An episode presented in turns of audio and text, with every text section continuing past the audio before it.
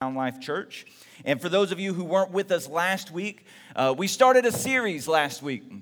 We started a new series called The Kingdom. We're looking in the book of Matthew and this idea and this concept of the kingdom that Jesus talks so much about. It's so prevalent throughout the book of Matthew, and yet so little is understood and so little is talked about, this idea and this concept of the kingdom and what it really is and what Jesus was talking about. And in Matthew, the 6th chapter and verse 33, Jesus begins his ministry. He's preaching and there the Sermon on the Mount, and he's in the midst of what would be one of the greatest sermons of all time. And he's kicking off his ministry with a bang, and he says, "Seek first the kingdom of God and live righteously, and then everything else, he will give you everything that you need." But he's very clear on his instructions in that we as believers, we who are to be followers of Christ, are to seek first the kingdom. We're to seek first the kingdom. And last week we talked about this idea and this concept of the kingdom and what it is. And this great thing that begins as such a small thing. And too often we're looking towards, like the disciples, we're looking for this military revolution. We're looking towards somebody who's going to come and lead this great coup against our governments, that's going to lead this great revival or this great church that we can jump on board with, that's going to just do the work for us and going to revolutionize. And the disciples were the same thing. They were looking to the Messiah to be the one who would change everything. And yet Jesus was coming and saying, no. The kingdom is a seed that is implanted into the life of the believer, through which God wants to do a work in our lives, that by you, the kingdom will be perpetuated. By you, that this thing would be seen and made real. By your faithfulness and nurturing of the kingdom is how this happens. And so we know that the kingdom begins as something very small. And God, help us to nurture the seed so that we can produce the harvest. This week we want to get into Matthew the 18th chapter. If you would, turn with me to the 18th chapter. If you've got your smartphone there or whatever, your Bible, whatever it is that you have that you read God's Word on, if you go ahead and turn to Matthew the 18th chapter. If you don't have anything, if you showed up and you feel like you were unprepared, don't worry. We've thought about that as well, because we'll have the scriptures. I'm pretty sure we'll have the scriptures on the screen there. Let me know if we don't. But in Matthew, the 18th chapter, beginning at verse 1, right from the beginning. And we've seen Jesus talking about this idea of the kingdom throughout the Gospel of Matthew, and writing about this kingdom of heaven or kingdom of God, as Jesus would call it. And it says there in verse 1, in the 18th chapter, it says, "About that time, the disciples came to Jesus and asked, 'Who is the greatest in the kingdom of heaven?'"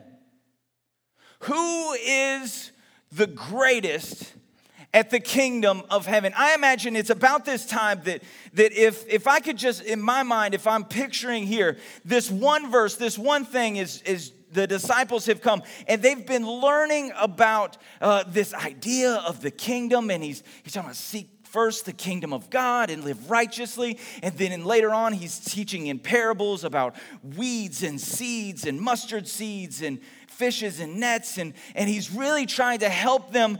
He's really trying to help the disciples understand this idea of the kingdom. And everything that he's been talking about has been these small things that make a big difference, in these seeds and these other things. And yet here, the disciples have determined that they're going to ask about greatness. This whole time, Jesus has been talking about small things, and here the disciples, the only thing that they can comprehend, the only thing that they can understand is greatness, this holy competition that they've made in your mind. And I imagine it's at this moment that Jesus has one of those, like you see on social media and everything, like this is probably the biggest, the first facepalm ever, right? Where Jesus is just like, "Oh God, what am I going to do? Like, what am I going to do?" You ever have that moment with your kids? Like, you ever have that moment with your kids where you had told them something 1,000 times at least, right? Like, don't let the door slam on the way when you go out to take the garbage out, and don't let the door slam in the garage, right? Or do the dishes. After you've done, eating and everything, rinse the dishes off. Put them in the dishwasher. It's not that hard, right? And about the 100,000th time that you have told your son, your daughter, to rinse the dishes and put it in the dishwasher, you feel like you are either losing your mind or somehow you are speaking some form of Chinese Mandarin that they do not understand. Can you feel me? Parents, you know exactly what I'm talking about. It's like, oh my gosh, am I speaking English? You start to question yourself. Do I speak English? Do they understand English? Like, what am I, like, if I learned Spanish, would that go over better? Like, you just have these moments in your mind, and like, as a parent, you're just like, I can't even comprehend what's happening right now. And that's just, if I could see Jesus in my mind's eye, the moment that this question came out of the disciples' mouth, the moment that they uttered these words, he's like, what? Greatness? What are you talking about? That's not what I've been saying. That's not what the king, who is the greatest in the kingdom of heaven for you to even ask that question? You don't even understand what you're asking.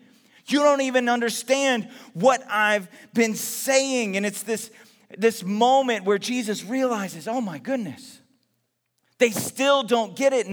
And why is this so hard for us to understand? See, Jesus is talking about a vertical relationship here. Jesus is talking about the kingdom, something that God wants to do in you and through you. And it's this vertical relationship. And yet the disciples cannot stop. They cannot get their mind off of this horizontal viewpoint in which they see who's the tallest and who's the best and who rises and who falls. They have this spiritual competitiveness in their mind, and their only concern is greatness. Their only concern. See, the disciples, they had this preconceived idea that this whole time, this following of Jesus, this idea of the kingdom, this holy revolution as it would be and come to be known, this entire time, they had this preconceived notion and idea that it was a competition this whole time. Can you imagine? Like, in their minds, they think that they are competing like some kind of spiritual survivor. Like, can you imagine that? They're all sitting around the campfire and they're all sitting there. And I imagine you've got, Simon and you got James and you've got John and they all have their torches, right? And you imagine them like kind of going over somewhere to the rock, and they're scrolling down. They've got their, I don't know what they used back then, but they've got their scroll, somebody's ding, ding, ding, ding. No, I think they had, things. Matthew was writing this down, not on rock. Oh, maybe we're thinking Moses, but they're scrolling down and they're like showing, the camera and everything, like spiritual survivor. And then all of a sudden, Jesus calls one of them over and, Thaddeus, will you bring your torch? It's your time. In fact, nobody even knows that you're a disciple. Like, nobody even knows that. And then, Bartholomew, you're next, because you really don't do anything here. Like, can you imagine? Like, it's some kind of, sorry you weren't good enough competition. Does that sound like the kingdom at all? But the disciples thought this kingdom would be like other kingdoms. See, they thought in their mind, they were thinking that this was going to be just like other kingdoms, like other things they had seen, like the Roman government, like where politics and position and power ruled the day. So they had gotten caught up in not seeking the kingdom of heaven, but they were seeking position. See, they got their mind off of what God was doing, and they started getting their mind on where they were in this place, in this position, in this jockeying for position. It's kind of like when I was a kid. How many of you, you may not have played this game, but I remember when I was a kid, we would play this game on the playground called King of the Hill. Not the cartoon TV show, but it was this game called King of the Hill. And if there was like a lump of dirt, like this morning you rolled up and there's that big mound of sand right over there and it was perfect. Like the moment I saw that over there, because we're doing some site work, I thought, ooh, that'd be a great hill for King of the Hill, man. Like, because, and what you would do as a kid, I'm the only one that's played this game, I'm thinking. Nobody else understands what I'm talking about. But I'm going to explain it to you what King of the Hill was. What King of the Hill was is that when you had like 5 or 6 kids there that all of a sudden you would try to determine who could get to the top of the hill and stay there. And the objective of everybody else was to run up the hill and knock you off of the hill. It was a very safe game for children to be playing at the time. But this was in the 80s. This was a different era where we didn't wear seatbelts and things like that.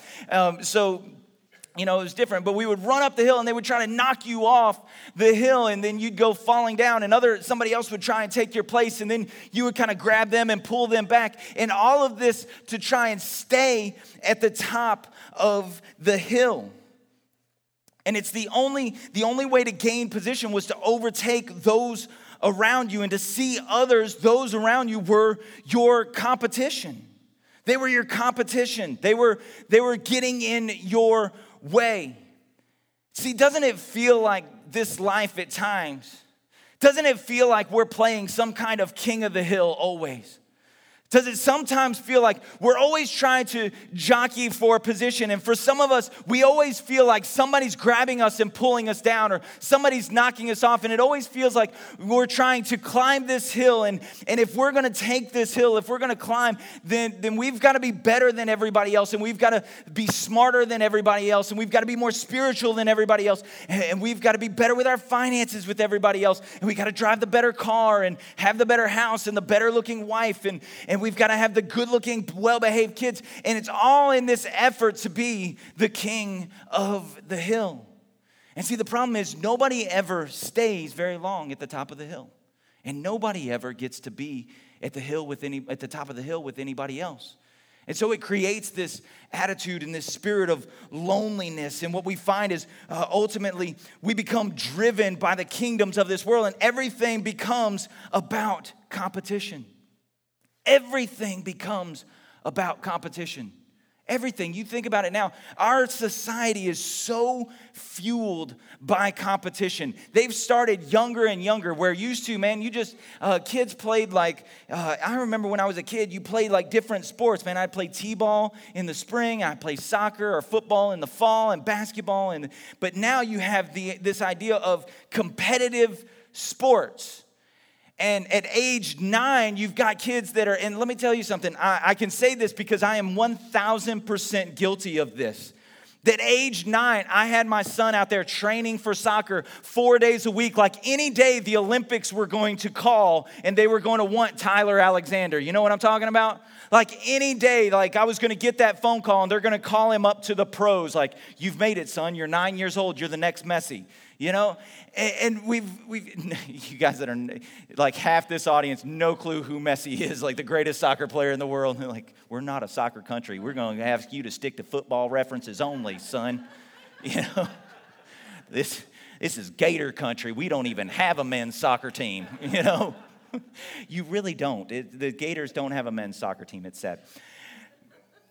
But you have this idea of competition that has taken over our culture. And ultimately, we get to this place where we spend all this time and effort trying to gain ground, trying to gain position, only to get to the place where we thought we wanted to be and realize it's not what we thought. It's empty. There's a void in our life, and we look around and we're lonely. And what we found is there's just another hill on the other side of the hill that we have to climb. And see, the disciples are viewing this just as competition. And the same thing happens in our churches. The same thing happens in the lives of believers, where we look around and we get competitive with those around us. Sometimes it's to justify the things that we do, because sometimes we want to look at our peers and we've done something, or we don't pray enough, or we don't read our Bible enough. But then what we want to do is we want to look around and say, yeah, but I'm not as bad as that guy. Like, I might have done this, but I'm not as bad as them. They're so much worse than me. Like, and it's this way of making ourselves feel better about things, about where we are, because we've turned this into a holy competition. We've turned this into a spiritual competition. So as long as I've gained ground on you, then I feel better about myself. But it's all predicated upon me lifting myself up by putting you down. See, the other way that this works sometimes is we bring this into the church. It's we become insecure a lot of times. And I think this happens more often than the other. This happens is that we become insecure because we see people on Sunday and we see them at their best and they look good, they look stylish, and they're in here and they're worshiping and they're lifting their hands and they're clapping. They might even have a little dance during the fast songs. You know what I'm saying? And that's why I wear sneakers, man. Isn't that why you guys wear sneakers to church? So I can get a little, because I feel like if my exercise thing wheel hasn't spun on my iWatch, then my Apple Watch, not iWatch, but if it hasn't spun, then I haven't worshiped enough. But we get in here and we see people as they're doing their thing and worshiping and everything, and then all of a sudden we think, man, they are such a great Christian. They are such a great believer. I could never be like them. And see, we begin to get insecure about our place in the kingdom based on what we see in them. See, it's this vertical look. It's this vertical look at our peers where we say, oh, man, they stand so much taller than I do. So God must love them so much more. Jesus, he might have come for me, but he really came for somebody like them. And what happens is we begin to get this insecurity into our place in the kingdom and diminish who we are. And we get concerned, and church becomes full of these insecure believers that ultimately become ineffective in the kingdom because they don't even think that they belong in the first place. They've gotten caught up in this measuring system that was never of God. It was never intended to be. So we go back to this question that the disciples ask. Who is the greatest? Well, Jesus continues in Matthew, the 18th chapter. But before we do that, if it's okay with you guys, I'm going to take this jacket off because I am dying. Okay, is that all right? I'm going to do it anyway, but I appreciate you. I like it better when you guys are like, consenting, but, There we go, because that jacket was super. I feel better now. It was super warm. I was dying. I didn't know what I was going to do. I'm going to get a drink of water. Thank you guys for indulging me in my randomness. And, God bless me with attention deficit squirrel. And you guys just let me get all that out. So Matthew, the 18th chapter, verse 2 and 3 And Jesus, again, he's having to address these issues because the disciples still don't get it. And I imagine there are people in this audience today, and me being one of them, I still don't get it sometimes. And it's why I have to go back to God's word, and I have to read it over and over and over again because I'm too prone to believing the lies. I'm too hardwired for this spiritual competition in which I have to look out and see what pastor is doing what and how good they're preaching. And then every time Stephen Furtick drops this awesome message, I'm like, oh, man, why do I even pastor, God? Why would you even call me to this? Like, if you're going to have that dude out there doing that, why am I here, man? You don't even need me. And we get caught up in this spiritual competition. And Jesus called a little child unto him. He's like, listen, here, I'm going to give you an example. He's like, he was awesome, man. He's the first pastor. He does visual illustrations, and he brings this child up because he's like, listen, you don't get it, so I can't even trust that you know what a child is. So I'm going to bring this child up here. And Jesus called this little child to him, and he put the child among them. Then he said, I tell you the truth. Unless you turn from your sins and become like little children, you will never get into the kingdom of heaven. So they're talking about who's the greatest, who's the man, and I'm sure there's all this, macho bravado and everything. Peter's like puffing out his chest, and you got John over there, and he's, calls himself the beloved, and he's like, so who's the greatest? I know who it is, but I just want to hear you say it. And you got all these big guys like, puffing, and Peter's just like, I am, man, I'm Peter, I'm the rock, what I'm saying? I'm not the rock, like, one eyebrow up, but, Jesus called him the rock, and some of you got that reference, some didn't. But I wanted to make a joke, but I'm just going to move on right there. One time I would want Peter, like in heaven, to just be, if you smell, I'm sorry, God bless you. And so we see all these macho guys. And in the context of the New Testament, this hurt them to their core. This crushed all of this bravado of who they thought they were. This was such a great disappointment to the disciples because they were looking for this military general. They were looking for this military coup. They were looking to overthrow. They were looking to conquer. They were looking to destroy. But yet, here Jesus says, listen, if you don't become like this child, if you don't become like this innocent, defenseless, vulnerable, if you don't become like this child, then you're never going to have a part in this kingdom. You're never going to have a part in this thing that I've been trying to teach you about. You see, in the New Testament context, children were regarded mostly as property. I don't know that much has changed. I tell my kids all the time, when they talk about what they own and don't own, I say, I own everything, including you. Like, that's how it works. Children were regarded more as property than, and it was understood that they were to be seen and not heard. They were not valued. They had no importance in Jewish society. They were subject to the authority of elders. They were not taken seriously. And the only thing that was serious about them is that you had a responsibility to care for them. That they were less than. And even in today's society, we don't look upon children. In fact, the first thing we begin to say when kids hit adolescence is, oh man, would you grow up? I wish you would grow up. As if growing up, we've somehow figured out something, right?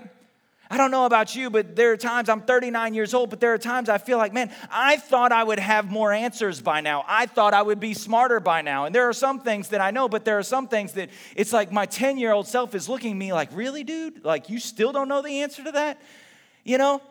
And we still have this idea that being an adult affords us some level of greatness, some level of status in our present society. And Jesus is saying, no.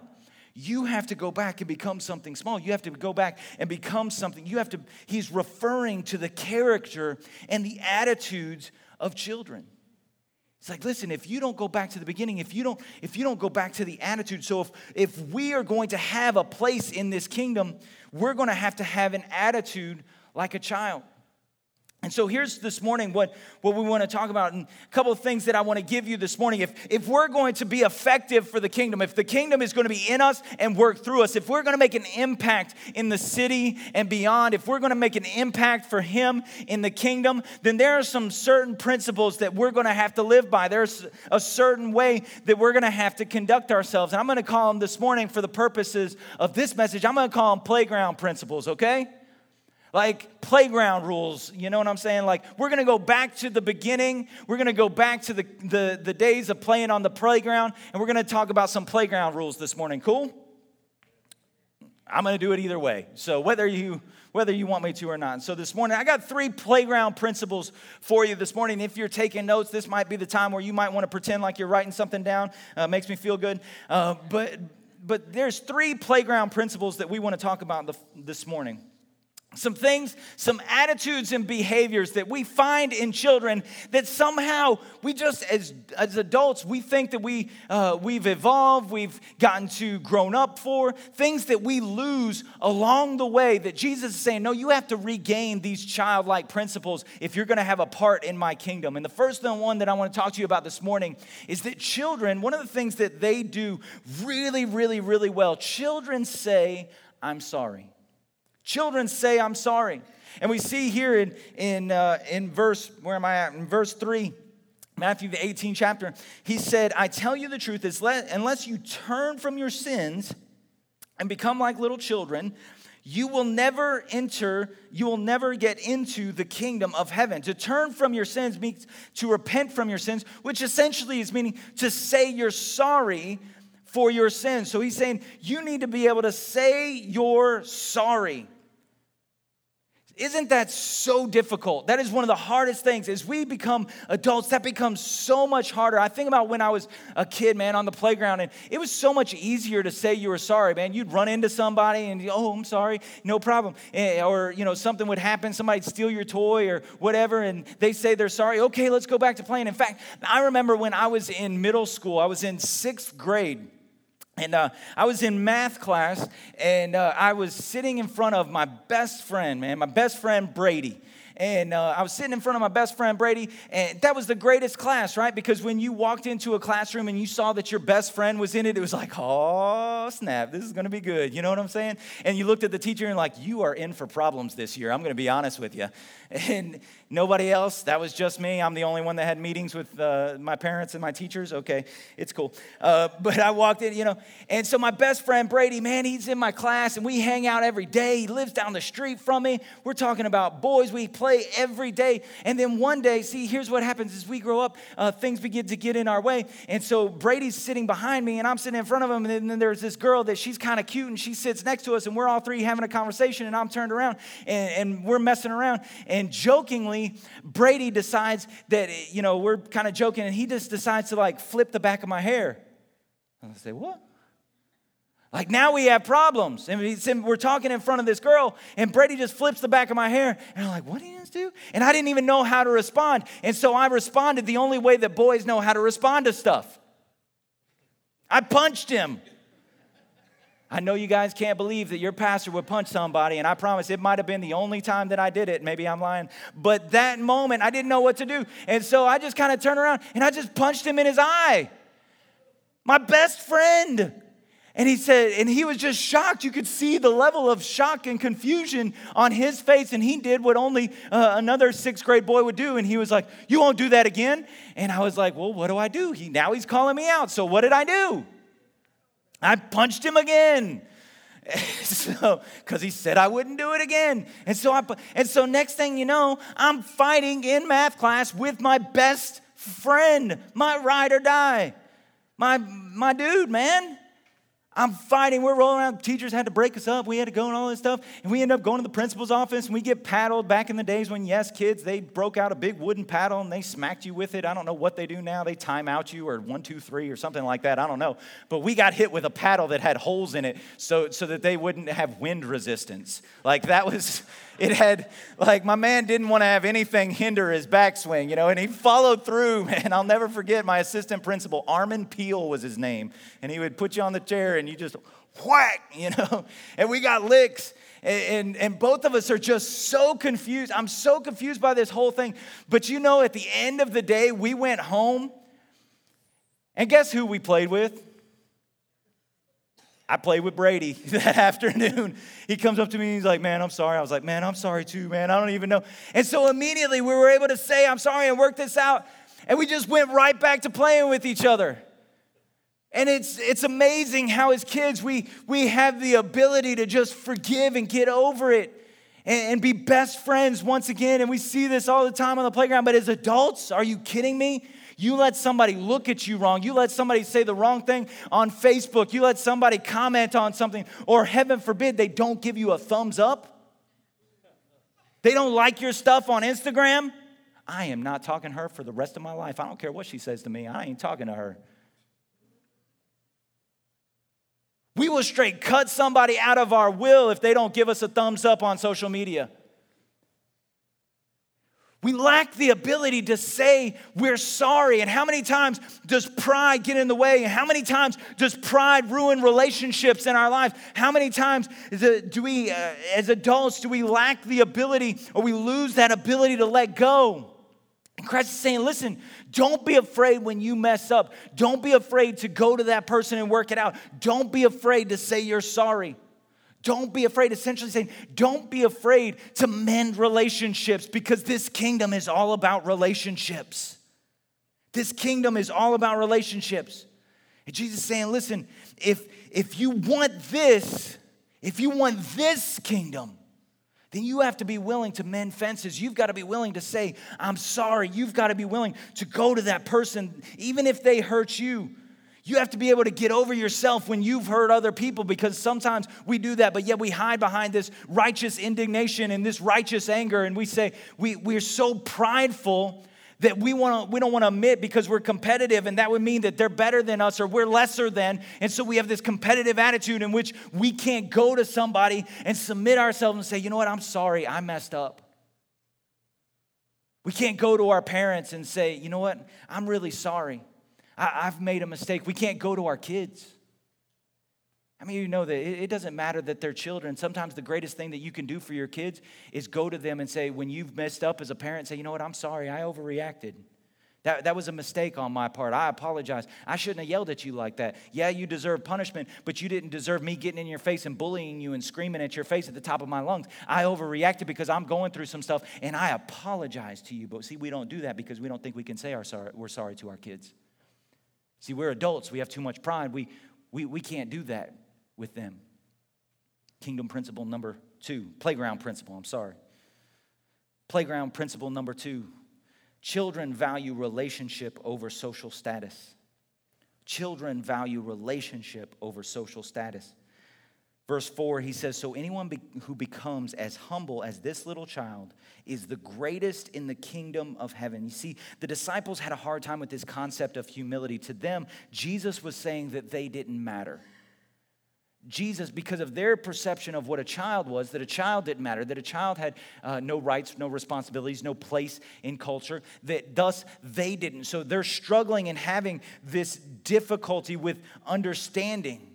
They're having this difficulty because of their social status they're wanting to cling to. They're wanting to cling to who they are. They're wanting to cling to their role in society, their place in society, their social place where they've grown to. Like, no longer, I don't want to be a kid. I don't want to be treated like a kid. I want to be treated like an adult.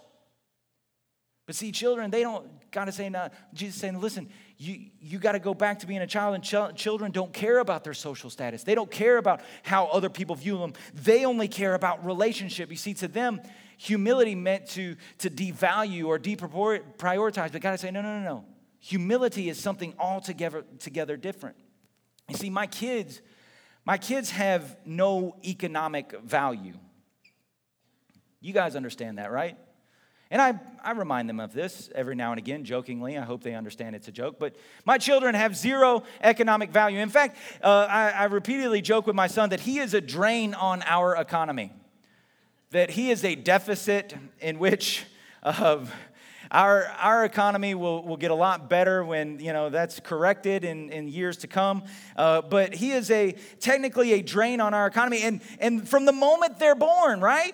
From the moment they're born, they become this incredible drain on, I mean, it's diapers, it's wipes, it's clothes, and every 5 seconds they need new shoes. Like, we had to go out and buy cleats again for like the 1,500th time, and it's like, man, why can't you just keep wearing the same cleats? And like, Mackenzie's foot is like popping out the top of it, and it's like, oh, you know? They are a drain on our economy, and so they don't have value except for the value that they have in being my child. Now, see, when they were little and when they were on the playground, there wasn't a whole lot of value that they had. But I do remember that they would always point to their mom and dad, and they would point to, that's my mom, that's my dad. And they're always very proud of that. And a lot of times what kids will do is they'll ascribe their value to who their parent is. Man, look, that's my parent, that's my mom, that's my dad. And so they didn't count it lost. They didn't count themselves as being less than. They valued the relationship that they had. Likewise, their value didn't come in what they brought economically to our family. Their value came simply from the fact that they're mine. Their value came simply from the fact they found their value in their relationship to me. They found their value in the fact that they are Dustin's son, that they are Jessica's daughter. See, that's where we get mixed up. And see, we're not trying to find our value in the appropriate places. But see, in this case, see, at the hospital, they didn't come out and somebody give me money to take them. I claim them as my own. You know what I'm saying? And if somebody gave you money to take your kids, let me know where that person is. They got a debt to pay. I claim them as my own immediately because they were mine. There was nothing that they could do, would do, should do, anything. There was nothing that they could do to earn this. They couldn't do anything to earn this title. It was simply me claiming them as my own. And see, what Jesus is saying is that your value is found in the one who has claimed you. Think about that for a second. See, how often are we chasing the value and the competition of this world that values our social status, that values how many followers we have, that values what our bank account looks like, that values what our friend circle looks like, and how many times we get thumbs up in these things. And see, we are chasing a value system where Jesus said, no, your value, your status comes in the fact that I've claimed you. It comes in the fact that before you were born, I knew you. It comes in the fact that while you were yet sinners, I loved you enough to come and die for you. See, there are some of you that you're getting caught up. You're getting caught up in the kingdoms of this world. You're getting caught up in a value system that was never intended for you. And you're thinking, even in this spiritual context, I could never do anything to be good enough for him. I could never do anything to be good enough for church. I could never do anything to be good enough to serve in church. And he's saying, you don't have to. The price was already paid. I've already claimed you. All you have to do is accept the title as my son or daughter because I love you already. Scripture says that we are seated in heavenly places. Paul said we are seated in heavenly places. Meaning we are co-heirs with Jesus. He has granted unto us kingship. We are prince status, princess status. He has claimed you. And you can't find that in the kingdoms of this world. You can only find it in his kingdom. As we close and the musicians come quickly, the third and final principle, the playground principle. Children accept. It says in verse 5 that anyone who welcomes a little child like this on my behalf is welcoming me. We need to learn to welcome people. We need to learn to welcome others into our life. We need to learn to welcome friendships. We need to learn to welcome those who may not look like us, act like us. They might not think the same way. They might not have the political leanings that we do. But see, the kingdom is about welcoming people into our life so that we can share the love of Jesus Christ, so that we can share this great gift that we have. And it's amazing that children are so good at this. I watch in our daycare is kids from every race, ethnicity, background. There are kids that have their parents have a lot of money. There are kids that their parents are barely struggling to survive. But you know what? None of those kids have any idea about that, nor do they care. They just play. They just get along. Sometimes they fight. They say they're sorry. I remember a couple weeks ago, we were at SeaWorld and we were doing some work. You know, some of you guys know we do extra commercial work, things like that on the side just for fun with our family. And we spent the whole day shooting this goofy commercial at SeaWorld, and we're hanging out there, and there's a bunch of kids and everything because they're doing a special kids thing. And at the beginning of the day, we knew nobody going in there. And by the end of the day, I'm walking, and we're about finished. It's been a long day, and we're about finished. And I see my daughter with, like, she's already gathered to herself. She's got this squad of girls with her. Like, they are going out there, and they're all holding hands, walking through SeaWorld. And you have every color, ethnicity, every kind of person represented. And I just remember looking at that and thinking, man, that's the kingdom right there. That's beautiful. How beautiful that is in the sight of God. That she didn't even know these girls at the start of the day. But by the end of the day, I'm looking at my wife and I was like, did Mackenzie just become best friends with these girls? Like, did that just happen? Like, they're walking through SeaWorld holding hands. They made up some name for their girl group. I don't even remember what it was, man. They got, like, their own name. And by the end of it, they've got their own apparel. I think one of them had a headband and they branded it TM. I don't know. I don't know how far this is going. But she still FaceTimes and talks to some of those girls that she met one day. She will likely never see them again. But see, her spirit, just like any child, just like a child, it's just welcoming. See, how many people in your workplace, how many people in your life are waiting for you to welcome them? They would accept your Jesus if you would accept them first.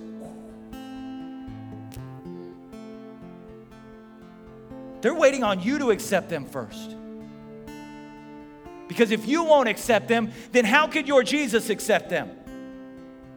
See, that's the kingdom. It's a work in us and through us. He's saying, I want to do something in you so that then that can be spread throughout the world. See, that by whereby which when you welcome somebody, when you're willing to welcome somebody, when you welcome Christ into your heart and then you go out and you welcome other people with the love of Jesus Christ, then he's saying, I can work with that. I can do something with that. See, you're no longer in competition with people. You no longer care about the status. You no longer care if you're good enough, bad enough, because you've already been claimed as his own. You're already in the kingdom. You already belong. You don't have to worry about that. So now you can go out and you can welcome others into the kingdom. You can welcome those who don't look like you. You can welcome those who don't act like you. They don't talk like you. If you're a Republican, it's okay that you welcome in a Democrat. Jesus loves them too. And if you're a Democrat, it's okay if you love a Republican. You don't have to throw tomatoes at your neighbor's Trump sign in their yard. It's okay. Because Jesus doesn't care about either of those kingdoms. Let me tell you that right now. He didn't die for either Democrat or Republican. He died for you. Who are we welcoming? Who is it that we're keeping from Christ in our life that, man, if we would go in and we would welcome them? Who's that person at work that nobody talks to? Maybe they're kind of weird. Usually it's the IT guy.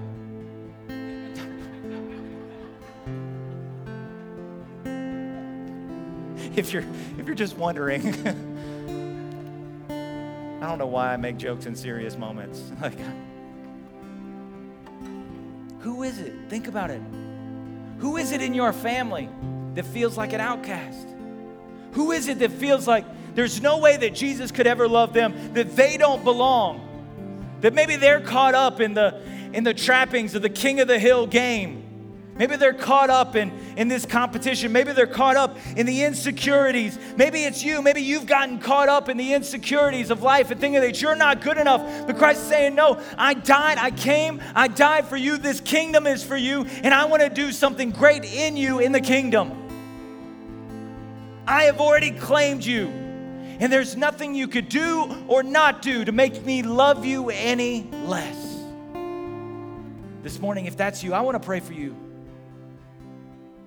I want to pray for those of you that maybe you've never accepted Jesus. Maybe you've never accepted him in your heart. You've never felt like you've been welcomed. I'm here to tell you this morning that you are welcome. You are welcome in his kingdom. You are welcome in this church. You are welcome in this place. We believe that Found Life is a place where people can belong no matter what your background is. We are going to love people to Jesus Christ. That means we're going to disagree sometimes. That means that we're going to say, I'm sorry sometimes. But we are going to welcome everybody into his kingdom because that's what he's called us to do and that's what his kingdom is about. And this morning, if you're here and you've never had that opportunity, I want to give you that opportunity. Paul said that if you believe in your heart and confess with your mouth that Jesus is Lord, that you can be saved. It's just that simple. That you can be part of this kingdom. And this morning as we pray, as you just simply confess that, simply say, Jesus, I just accept you into my life and I want to live for you the rest of my days. It's just that simple. And for those of you that maybe you've been struggling in your place of value and you've been struggling with this idea of competition, I pray that that would just break in the name of Jesus right now.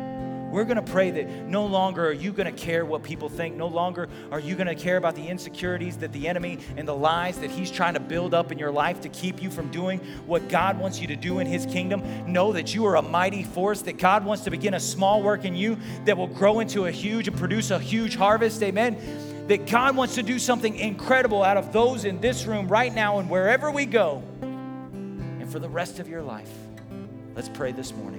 Dear Heavenly Father, I thank you for this moment. I thank you for what you're doing. I thank you for the opportunity that we have to be part of your kingdom. Lord, we don't take it for granted, but Lord, we are thankful. And God, I pray right now that you would do a work in the lives of the hearts of those whom you love. God, those whom you've sent your son to die for. God, I pray that right now, that they would know that they are loved this morning. That there is nothing that they could have done in their past that would take them away from your love. God, that you have brought them in this place, if only to tell them that you love them and that you have a place for them in your kingdom. And God, for us, I pray that, Lord, that you would humble us, that you would help us to remember what it is to be like a small child, to accept those around us, to not care about social status, but to care more about relationship with you, God, and to be able to say we're sorry, Lord, to those around us so that we can be a light in the darkness. God, so that we can welcome others into your kingdom, Lord, so that we don't get caught up in the distractions of the world and the distractions of the enemy. But God, we are kingdom focused as we go on to our job. We are kingdom focused when we go to school. God, we are kingdom focused when we travel, wherever we go. God, we are kingdom focused, and we are welcoming others, Lord God, into your church, into your kingdom, God, and into love and light and in you, Lord. God, I pray right now you would touch and change hearts. And God, if there is one here this morning that maybe they have not accepted your son, Jesus Christ, I pray that they would pray this prayer.